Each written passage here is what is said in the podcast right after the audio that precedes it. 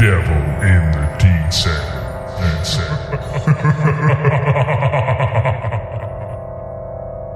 Hello, what's this pop-up podcast from The Devil in the Detail? I'm Rob Paxson, and uh, I'm here talking all things Salford Red Devils. I speak. I spoke to Director Rubber Operations Ian Blease at Jackson Hastings leaving do a few weeks ago, and this is what he had to say. Devil in the Detail. So I'm joined by Ian Blease from Salford Red Devils. Um, how's your off season been?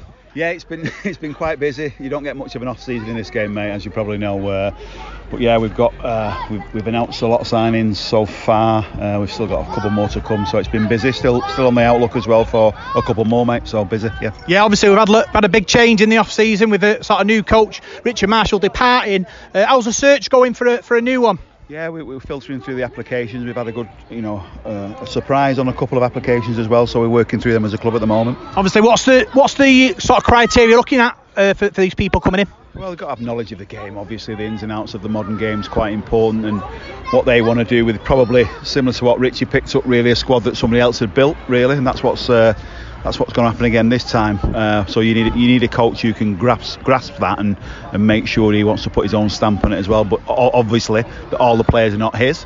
Uh, but we can recruit a few more on the back of appointing a new coach hopefully very soon. Obviously, you've signed some sort of new players for, for next season. Anyone sort of standing out, the ones you've announced? Yeah, we've got obviously we've announced Brodie Croft, who's been a tremendous, or will be a tremendous signing, hopefully from Australia. Big, big player for us, you know, similar to what hopefully Jackson did uh, a couple of years ago for us. He's got that calibre, that class that we've been looking for. Uh, I'm really pleased to get him over the line. Then we've got some, you know, we've got some other good signings that we've announced as well. So just generally building up to a good 2022, mate, as well. How's the, the stadium situation going? Obviously with with Moor Lane, and the AJ Bell sort of decision still to be made there. Yeah, I think there's a lot of work to be done. Yeah, on, on, for all parties really, and the club are working hard on that. So uh, we'll see where that one goes. Obviously, how's the situation financially for the club? Obviously, with COVID and, and Brexit, are we still in a strong position? Yeah, it's been tough. You know, we're not on our own in that. All clubs have, all sports clubs have suffered, haven't they? All businesses have suffered. It's been, it's been a tough year. It's been a tough couple of years. Uh, but the club, uh, you know, we've had some good deals come through on the sponsorship wise. The, the back the back office team are working really well on that. So the more that they can do, the more obviously we can sign players as a result of doing good commercial deals. Yeah, we've got some good commercial deals in the pipeline as well. We, have announced one. Is it Serco Builders? Yes, yeah, Selco, Selco Builders. Builders. Yeah. Uh, so what what's the situation? That is it. You know, it's a good, it's a big name, isn't it? Yeah, I think they've signed up for a few years as well, and uh, they want to support a community club, which is exactly what we are. They've moved into the area. They're a national company. Absolutely perfect. Great fit for Salford. Yeah, obviously season ticket sales. How are they going? Yeah, they're doing all right. We could do a few, few more though, and I know there's a bit of uncertainty with the coaches and which ground we go into, but we need the Salford faithful to buy them season tickets. Otherwise, we, you know, we, we don't function as a club, and that's well that's well documented. So you know, I, I appreciate everybody's had hard-earned money spent on season tickets, but we do we do need every single one and make sure that, that we get everybody through the gate. Obviously, we are a community club. We've got the structure in place. Is it difficult to obviously sort of balance that, wanting to sort of put a team out there to succeed and also balance the, the books? Yeah, yeah, so so so difficult. Probably wakes me up every other night. Uh, it, it's a tough one. We've got to get the right players to form a good team to make sure we compete at the top. You know, we don't want to be, you know, scrapping for like we did last year. We want to be up at the top every year, but that's not easy. On the budget, you have to spend sometimes. Um, there's players available out there who simply can't afford, and that's you know that's hard. But that's something you just have to accept working at Salford. But obviously we try and put the best team we can together. The fans need to back us on that every year. Hopefully that's you know the work we've done over the last few years should help them you know be confident in what we do as a club. Yeah, the Salford Devils Foundation do fantastic stuff in the community.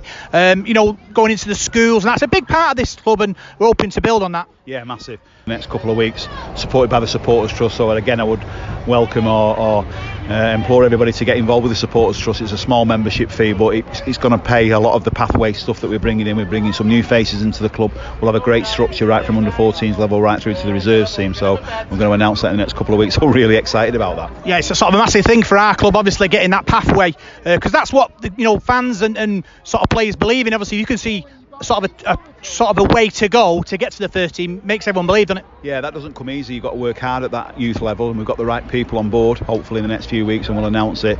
But it's really important to me to get the local kids involved, and obviously playing for the local team, which is us. And obviously, you've got another team there, Swinton as well. But I'm happy for everybody to play rugby league rather than football. But it's just making sure we get into them schools and colleges and make sure they know about us. Yeah, you've got to link up with Ipswich Jets as well. Uh, tell us a bit about that. Yeah, it was. I went to visit in Australia about uh, end of 2019.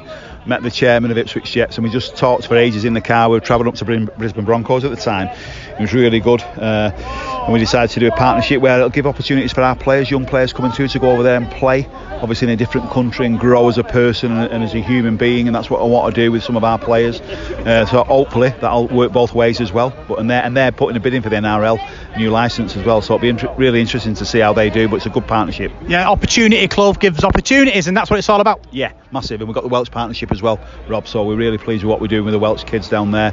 Uh, we're going to get another guy on board working alongside us with that as well, and then there's another one in the pipeline that we've got from another nation as well. So that'll be really interesting. I think we're doing the right things. The foundations are starting to come Yeah. together after so many years now. It's going to be a really interesting time for the club. Uh, obviously, the fans out there sort of listening to this. When do we see sort of the fruits of your labour? When I came back to the club, what it was five years ago now, I said it'd be a 10 year plan. We- We're five years into that. Yeah. And when Marwan left, it was a big disappointment, obviously, because the money dried up a little bit there as well. But we've worked hard to, to get that back. The board have really worked really hard. And we've got some great people involved in the club now. And slowly but surely, you can see the right people getting involved at the right level. Uh, I want to see. I've always said it, I want to see five kids in, in, in the first team in five years, so that's my ambition, that's what drives me. Hopefully, in five years' time, we'll have five local lads turning out on that pitch for the first team. That'll be my dream come true. Are we where you thought we would be five years ago? Uh, yeah, well, you know, obviously we've been to two major finals. We've Yeah. not won, we've not won anything, so let's not get giddy. We've still got work to do on that. We've got to get the right team, the right coaching staff. Uh, you know, when when I came back five years ago, if you'd have said we'd have been to a grand final and Challenge Cup, I'd have snapped my hand off. Obviously, of course, you know, we've got great experience there now, embedded within the club. Uh, and you've got the players who want to come to us now as a result of the getting to them finals. So everything we're doing is right for the for the club. Uh, so I'm looking forward to the future, mate. Yeah. Big thanks, joining us on the Sports Zone, Ian, and uh, enjoy your off season. Brilliant, thanks, Rob.